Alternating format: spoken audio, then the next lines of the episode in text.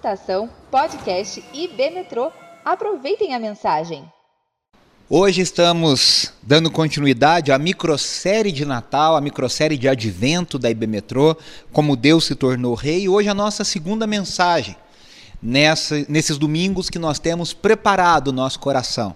Nós falamos, que o propósito do Advento é preparar o nosso coração para a chegada do rei. Como que o nosso coração se aquece ao pensar no nascimento de Cristo Jesus e o início da sua obra de redenção.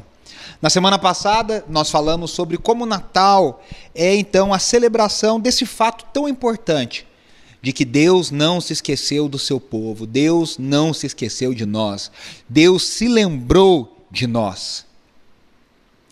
E aí nós vimos também que Jesus é o ápice da história de Israel, a verdadeira salvação, o verdadeiro êxodo, o jubileu dos jubileus, a redenção das redenções. Jesus veio marcar o ápice da história da redenção, trazendo a verdadeira salvação. E é isso que foi anunciado lá ao sacerdote Zacarias, e é isso que foi anunciado àquela jovenzinha chamada Maria, de que ela ficaria grávida do Espírito Santo e ela daria à luz ao próprio Filho de Deus. Eu te convido, se você não ouviu essa primeira mensagem, a ouvir aqui no nosso canal no YouTube, a ouvir no nosso Spotify, como você preferir.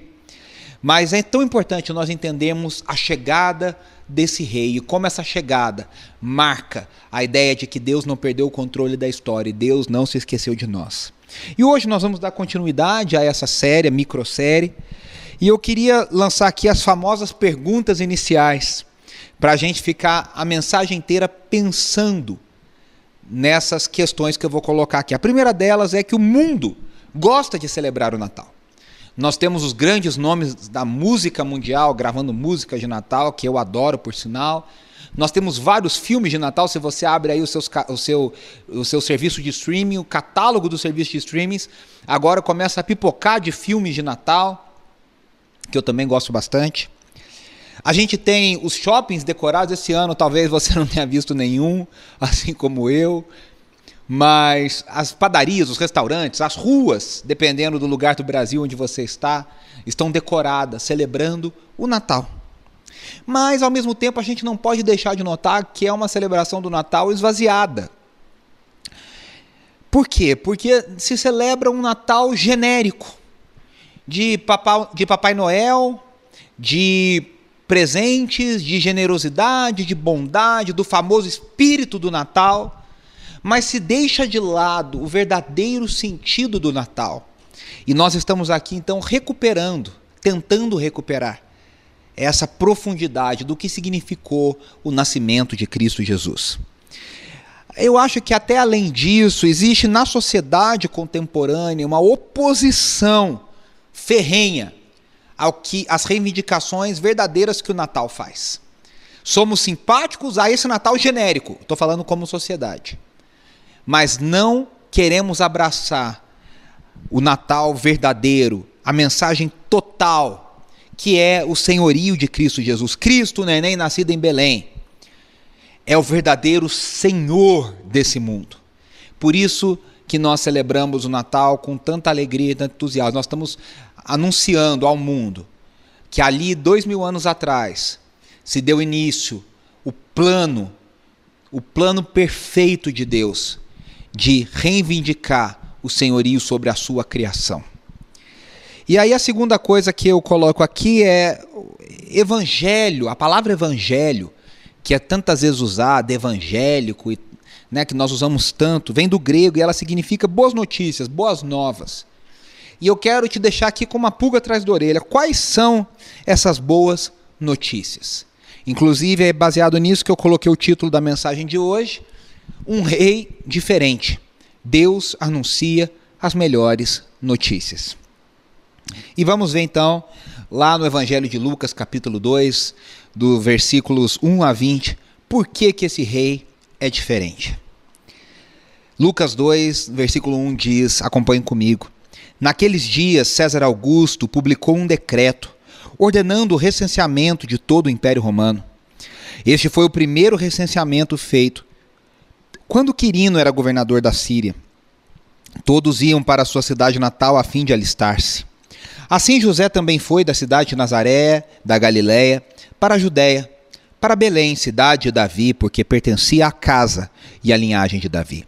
Ele foi a fim de alistar-se com Maria, que lhe estava prometida em casamento, e esperava um filho. Enquanto estavam lá, chegou o tempo de nascer o bebê. E ela deu à luz o seu primogênito, envolveu em panos e o colocou numa manjedoura, porque não havia lugar para eles na hospedaria. Havia pastores que estavam nos campos próximos e durante a noite tomavam conta dos seus rebanhos. E aconteceu que um anjo do Senhor apareceu-lhes e a glória do Senhor resplandeceu ao redor deles e ficaram aterrorizados. Mas o anjo lhes disse: não tenham medo. Eu estou lhes trazendo boas novas de grande alegria que são para todo o povo. Hoje, na cidade de Davi, lhes nasceu o Salvador, que é Cristo, o Senhor. Isto lhes servirá de sinal. Encontrarão o bebê envolto em panos e deitado numa manjedoura. De repente, uma grande multidão do exército celestial apareceu com um anjo, louvando a Deus e dizendo: glória a Deus nas alturas e paz na terra aos homens aos quais ele concede o seu favor. Quando os anjos os deixaram e foram para o céu, os pastores disseram uns aos outros: vamos a Belém e vejamos isso que aconteceu e que o Senhor nos deu a conhecer. Então correram para lá e encontraram Maria e José e o bebê deitado na manjedoura. Depois de o verem, contaram a todos o que lhes fora dito a respeito daquele menino. E todos os que o ouviram os pastores, o que os pastores diziam, ficaram admirados. Maria, porém, guardava todas essas coisas e sobre elas refletia em seu coração. Os pastores voltaram glorificando e louvando a Deus por tudo o que tinham visto e ouvido, como lhes fora dito. Ah, que privilégio desses pastores, né? Ouviram o coral angelical dizendo glórias a Deus nas maiores alturas. Você também, aqui já aproveito para convidar, fique ligado até o final da nossa celebração, que você vai ouvir o coral da IBE Metrô cantando exatamente essa mensagem: glórias a Deus nas maiores alturas e paz na terra entre os homens, a quem Ele quer bem. Se o coral da IBE Metrô já é bonito, eu estou aqui fazendo uma propaganda já... não desinteressada. Imagine o que esses pastores ouviram e viram ao contemplar anjos. A Bíblia diz que muitos e muitos e muitos anjos, grande multidão do exército celestial, cantando e louvando o nascimento do Rei Jesus. O primeiro ponto que eu quero refletir com você nesse texto maravilhoso do evangelista Lucas é que o Natal nos lembra que Deus tem o seu próprio modo de agir. Jesus Cristo, como diz hoje aqui o texto, né? Hoje na cidade de Davi, lhes nasceu o Salvador. O próprio nome Jesus, Yeshua, significa Deus salva. Na própria cidade de Davi nasceu o Salvador, que é o Mashiach, que é o ungido, Cristo, o Kyrios, no grego Christos, Kyrios, o ungido, o Messias, o verdadeiro Senhor dos senhores. Jesus é esse verdadeiro Senhor, e não César, e na semana que vem nós vamos falar um pouco mais sobre isso, mas enquanto César e até Herodes, eu tive a oportunidade de visitar Israel, já compartilhei isso com vocês, alguns de vocês já estiveram em Israel, e lá em Israel você pode visitar alguns dos palácios que Herodes construiu, que até hoje, como lá em Massada, tem partes preservadas e eram suntuosos, poderosos, glamurosos. Enquanto Herodes aparecia nas Casa e Construção, Cláudia Casa... Enquanto César esbanjava poder e riqueza, o verdadeiro Senhor do universo, o verdadeiro Rei, não nasceu num palácio. Ele não nasceu cercado pela elite religiosa, política e econômica daquela sociedade. Se você já assistiu uma série antiga, uma série medieval, por exemplo, de monarquia, eu me lembro, por exemplo, de Isabel de Castela, grande série espanhola, muito bonita, por sinal, tem muito a ver com a nossa história aqui no Brasil. Quando os filhos e as filhas de Isabel nasciam, aparece ali no seriado toda a alta corte daquela sociedade reunida na porta, na parte de fora da porta do quarto onde ela iria conceber. E eles aguardavam então ali o choro do neném. Jesus, o verdadeiro Kyrios, o Christos, o Mashiach, o ungido, não nasceu cercado pela elite religiosa de Israel.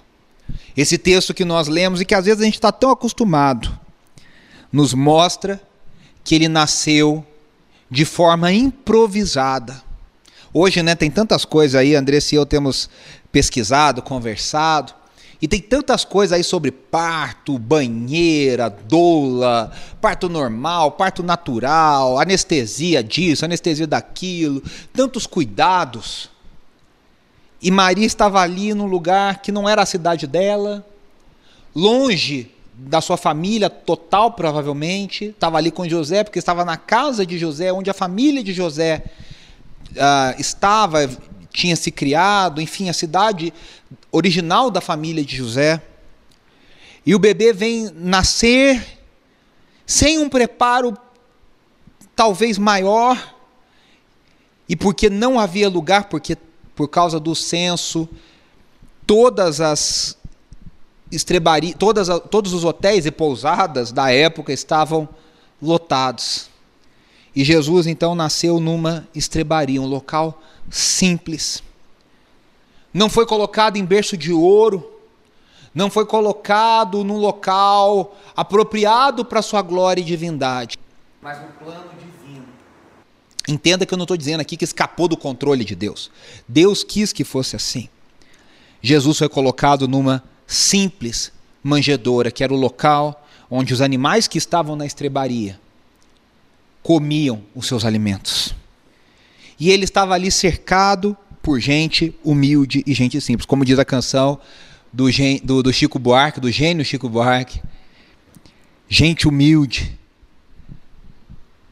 gente simples. E isso nos lembra que o Messias esperado, o ungido esperado por centenas de anos, e até milhares, porque ele foi anunciado lá em Gênesis 3, logo após a queda do homem e da mulher no Jardim do Éden, Gênesis 3,15, o chamado proto-evangelho. Agora, quis Deus na sua soberania e nos seus mistérios que o Rei dos Reis e o Senhor dos Senhores nascesse assim, de um jeito tão simples e de um jeito tão aparentemente, humanamente desapercebido. O Natal nos lembra que Deus tem o seu jeito de fazer as coisas. Ah, como eu e você queremos mostrar para Deus como Ele tem que fazer as coisas.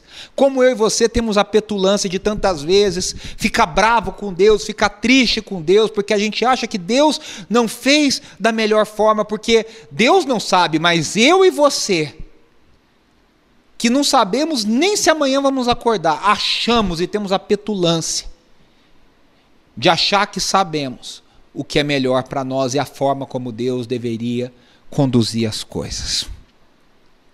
Isaías 55:9 nos lembra dessa verdade e diz: assim como os céus são mais altos do que a terra, também os meus caminhos são mais altos do que os seus caminhos, e os meus pensamentos mais altos do que os seus pensamentos. Deus tem um jeito de pensar que eu e você não acessamos.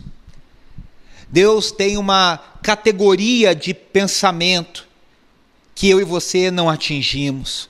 O apóstolo Paulo, quando menciona alguns dos mistérios revelados e ensinados por Deus a ele, e Paulo, lembre-se, foi levado ao terceiro céu, e ouviu dos mistérios de Deus e da revelação de Deus. E Paulo, lá em Romanos 11, depois de discursar sobre tantas coisas, ao final do capítulo 11, ele diz: quem poderá conhecer os mistérios de Deus? Quem pode entender a sabedoria divina? O mesmo Paulo diz lá em 1 Coríntios 1, 19 até o 24, pois está escrito, destruirei a sabedoria dos sábios e rejeitarei a inteligência dos inteligentes. Onde está o sábio? Onde está o erudito? Onde está o questionador desta era? Acaso não tornou Deus louca a sabedoria deste mundo? Visto que na sabedoria de Deus o mundo não o conheceu por meio da sabedoria humana, agradou a Deus salvar aqueles que creem por meio da loucura da pregação. Os judeus pedem sinais miraculosos e os gregos procuram sabedoria. Nós, porém, pregamos a Cristo crucificado, o qual de fato é escândalo para os judeus e loucura para os gentios.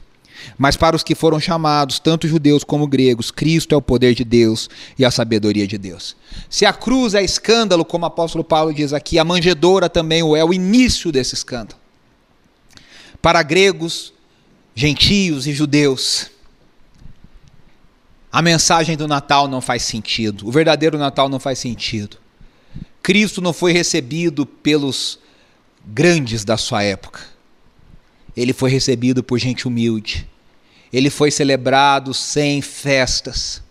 Ele foi acolhido num lugar cercado de animais. Deus tem o seu jeito de fazer as coisas. E eu e você podemos descansar o nosso coração nessa tarde, lembrando que as coisas não vão acontecer do nosso jeito, mas isso não é o mais importante. O mais importante é que elas aconteçam do jeito de Deus e que Deus nos dê olhos e mente para entender como Ele faz essas coisas. O segundo ponto que eu queria elencar aqui, em cima desse texto de Lucas 2, é que o Natal, como eu disse lá no início, anuncia o Evangelho. Literalmente, boas notícias. E essas boas notícias, quais são? E eu deixei essa pergunta e eu já quero começar a respondê-las. Os anjos explicam. Os anjos dizem que essas boas notícias são paz na terra. Paz na terra. Agora, a gente responde uma e lança a outra, né? O que é essa paz na terra? As boas novas do Evangelho não significam que nós não teremos conflitos. E nós vamos falar disso na semana que vem melhor. Mas eu quero falar conflitos uns com os outros. Mas eu quero falar hoje sobre um primeiro tipo de conflito, que é o conflito interno. E o Evangelho, ele veio para quebrar. Ele veio para trazer paz para a alma humana. Ele veio para acabar com essa guerra, com esse conflito interno, principalmente do homem pós-moderno. Boas novas, então, guarde isso, é igual a paz na terra. As melhores notícias que nós poderíamos ter é que o mundo agora estará em paz. E é interessante a gente ver como Cristo traz a paz e traz a espada. E na semana que vem nós vamos falar sobre a espada. Mas primeiro eu quero abordar como Cristo traz a paz. No mundo que Roma pregava a famosa Pax Romana, Roma se gabava de ter colocado o mundo em paz ao dominar o mundo, acabar com as grandes guerras, estabelecer viagens seguras, por estradas seguras. Um certo ar de civilidade, de progresso, que eu e você conhecemos muito bem desde o iluminismo, quando o mundo iluminista criou um mito de progresso e de que nós estamos crescendo e melhorando e que agora as coisas vão se resolver. E o século XX vem para acabar com essas pretensões do homem do século XIX. O século XX testemunhou duas das maiores guerras da humanidade, com nações e continentes inteiros envolvidos, milhões de mortos. E hoje nós temos a total certeza de que o homem pós-moderno, por mais que a ciência tenha avançado, por mais que a filosofia e a política, e a gente se gabe de tantos progressos, e a tecnologia, nós sabemos que o homem pós-moderno não tem paz consigo mesmo. Os altos índices de suicídio provam isso. Os altos índices de pessoas sofrendo transtornos mentais, depressão, síndrome do pânico, provam isso.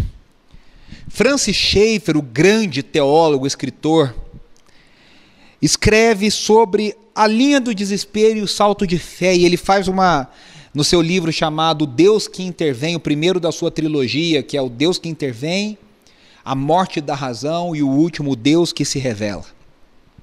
Lá no Deus que Intervém, Francis Schaeffer explica o que é a criação da chamada linha do desespero na sociedade moderna.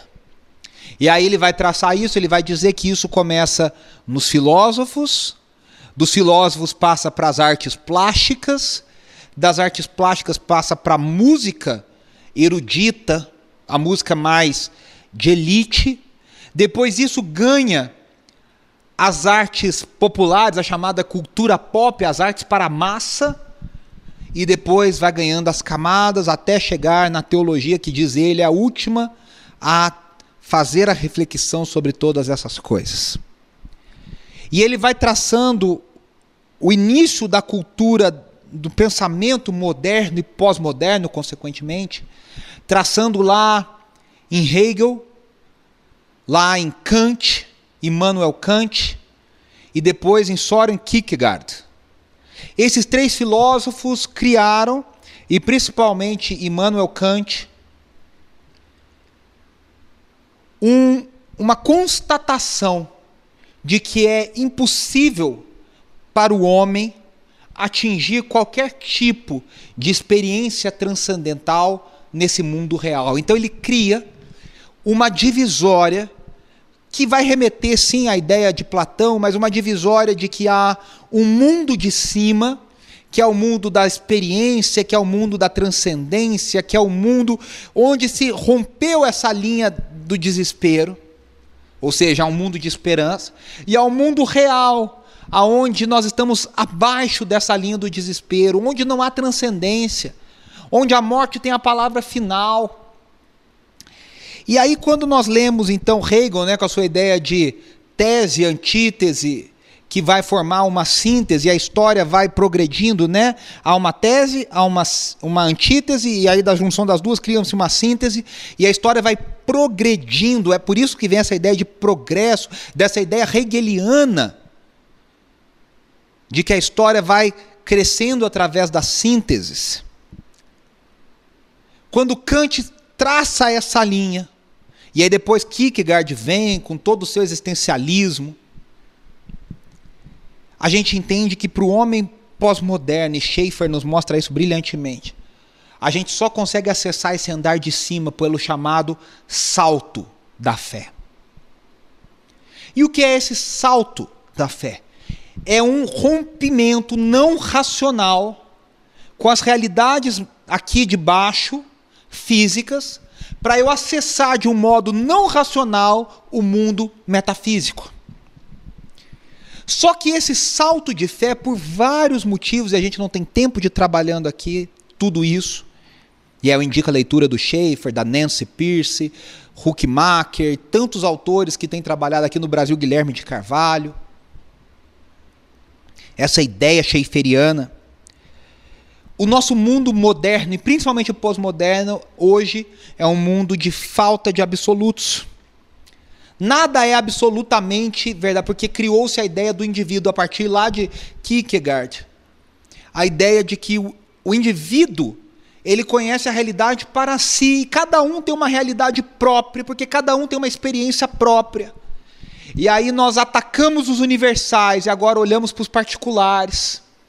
Agora nós olhamos para o indivíduo dá sentido ao seu próprio mundo, faltam absolutos, por isso que existe a chamada relativização da verdade.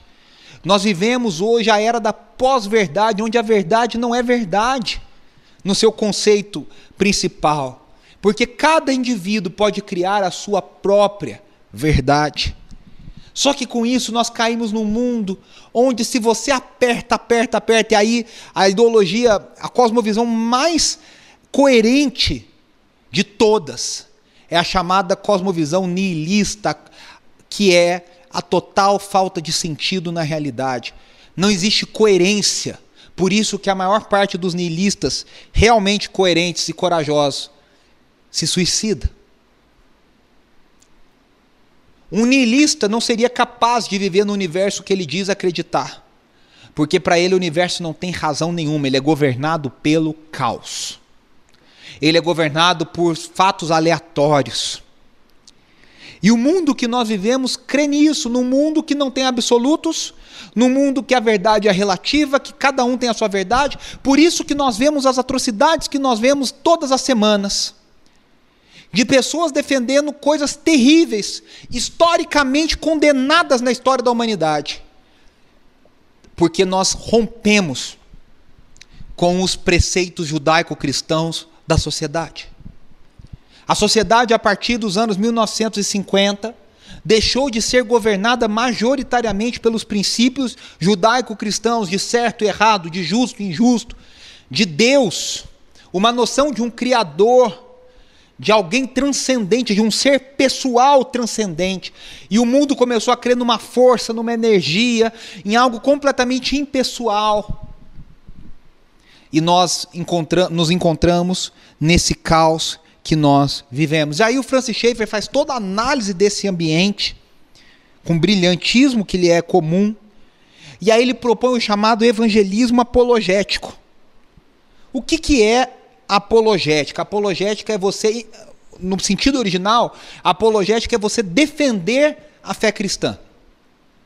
Então é você mostrar a coerência da fé cristã baseada em outras ciências, em outros argumentos, você construir uma coerência a partir da revelação bíblica, também usando outras ciências humanas. Só que Schaeffer propõe um evangelismo apologético, que é você usar a apologética para trazer pessoas para as boas notícias do evangelho. Ele chama isso de empurrar o homem pós-moderno para o que ele coloca como ponto de tensão. Ou seja, você vai empurrando a pessoa para a sua total incoerência e inconsistência. Schaeffer é muito claro, ninguém é capaz de viver com coerência sem abraçar o evangelho.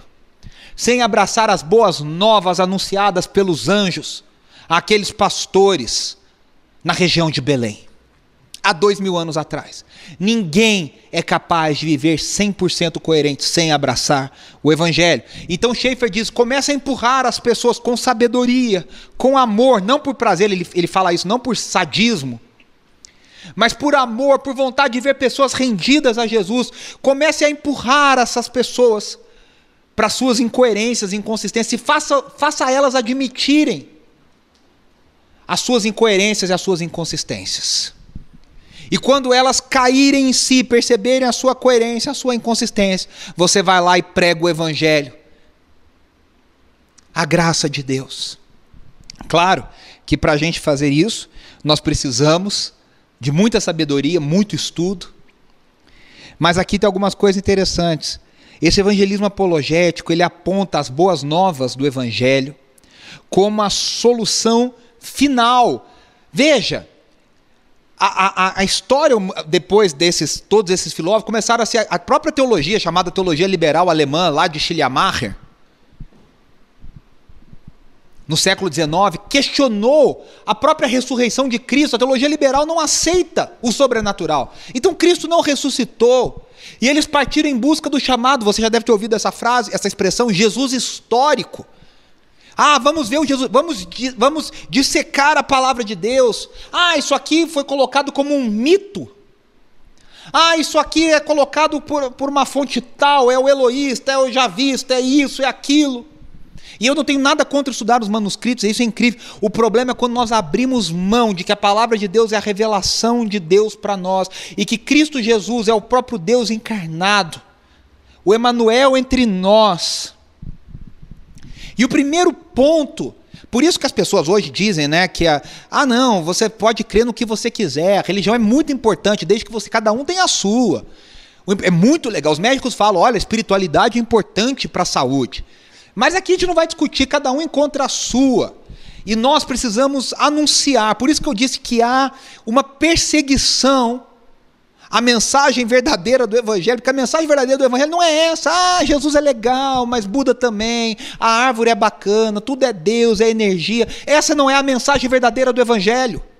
Para essa o mundo está de portas abertas, mas quando nós anunciamos a verdade não é relativa, a verdade é absoluta e a verdade é uma pessoa, e essa pessoa encarnou, o próprio Deus se encarnou nessa pessoa que tem duas naturezas, divina e humana, e essa pessoa sobrenatural, essa pessoa incrível da história da humanidade, se chama Jesus Cristo de Nazaré.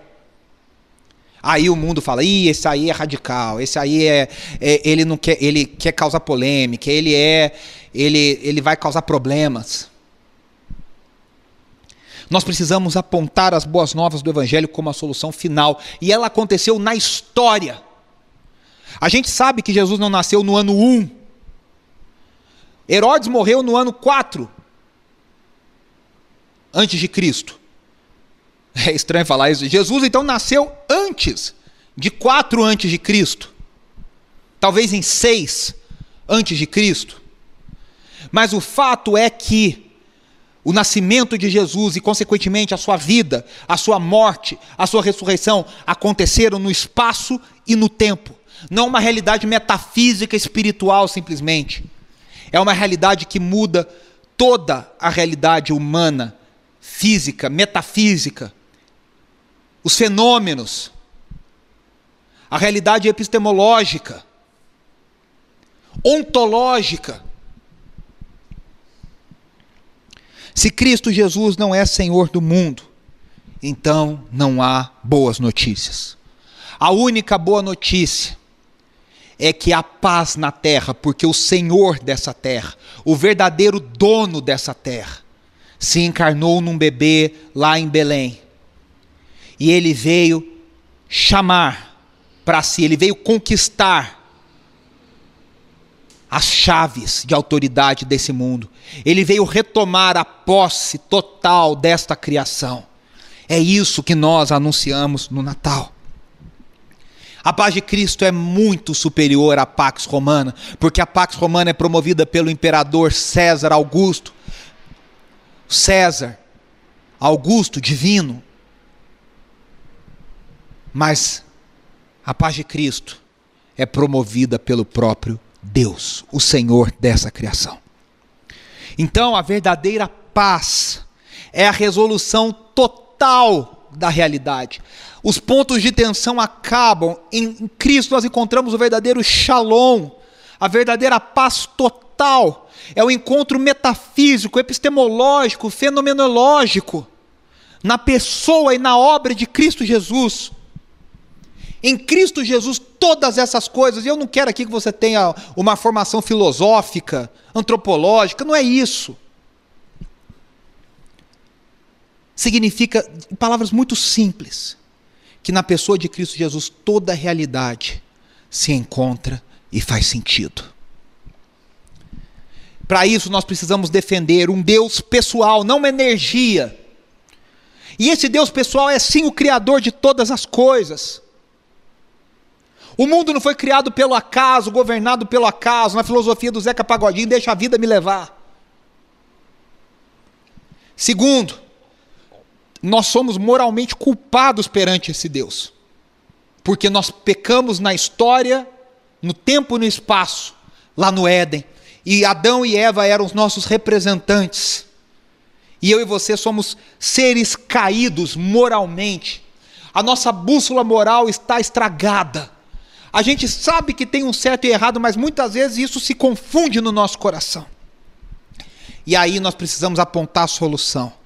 Cristo Jesus nasceu para começar a obra de redenção que seria completada na cruz. Lá na sua morte e na sua ressurreição. Ele sofreu o peso do pecado.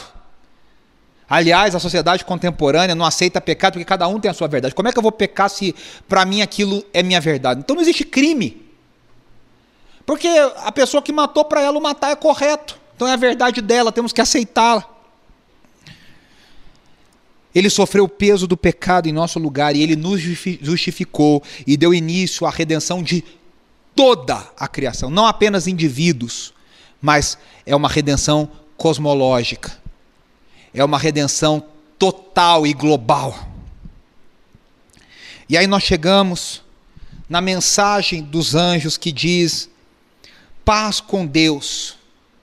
E aí eles terminam dizendo aos homens a quem ele quer bem, diz a tradução mais antiga, ou aos homens a quem concede o seu favor, a quem ele concede a sua graça.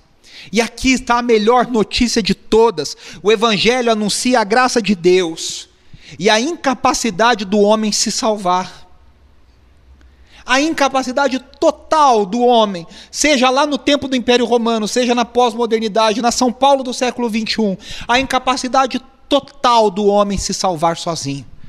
Mas o evangelho é o anúncio de que Deus olha para nós com graça. Deus não é um Deus malvado. Deus não é um Deus que quer nos destruir. Deus não é um Deus que tem prazer no nosso sofrimento. A mensagem dos anjos, a melhor notícia de que nós poderíamos receber, é a que Deus olha para nós com graça e favor. Nós temos duas formas de fugir do favor de Deus. Nós falamos isso aqui, por exemplo, na mensagem Amor Real, não de novela e nem de comédia romântica, quando nós falamos sobre o filho pródigo. Nós temos a postura antirreligiosa do filho mais jovem, de gente que fala, tô nem aí para essa coisa de Deus. Mas nós também temos a postura religiosa do filho mais velho, dizendo, eu vou dominar essa linguagem religiosa e aí eu vou obrigar a Deus a fazer o que eu quero que ele faça. Porque eu dominei a máquina religiosa. Então eu jejuo para que Deus faça, eu oro para que Deus me abençoe, eu dou o dízimo para negociar, para barganhar com Deus.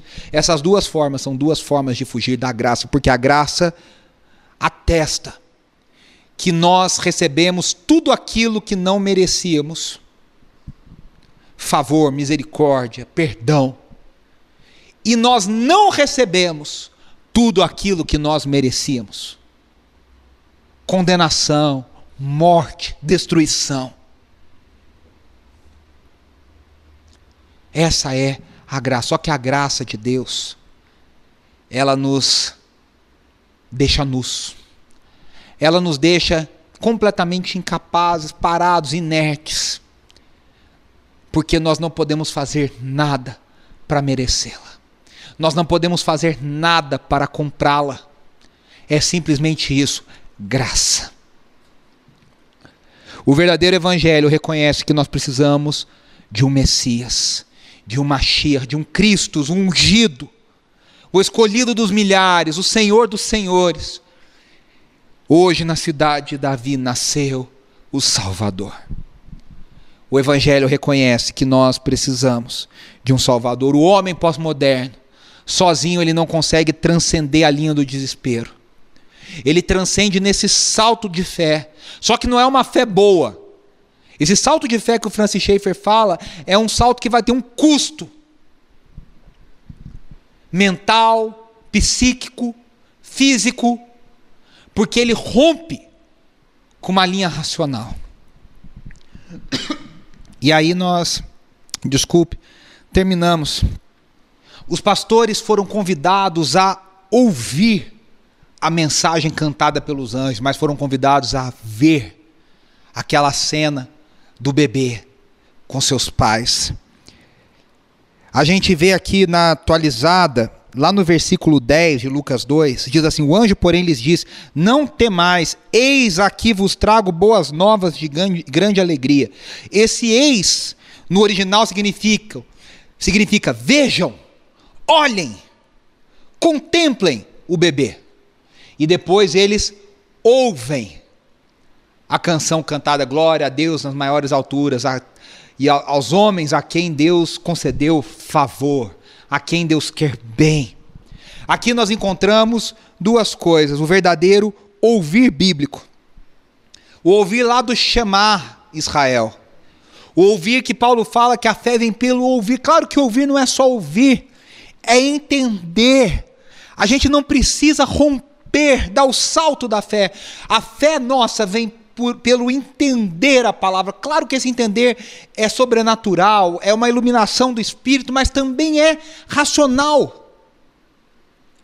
Também faz sentido na mente e no coração. Nós somos convidados a ouvir, a entender. E uma terceira prática que está implícita nesse ouvir bíblico, que é o praticar. Ouça a mensagem cantada pelos anjos, mas entenda a mensagem pela iluminação do Espírito Santo e a pratique. Agora, veja, contemple as obras do Senhor. Contemple as obras do Senhor. Veja o que Deus está fazendo. Veja o que Deus está fazendo. Nós celebramos a ceia. Nós precisamos lembrar.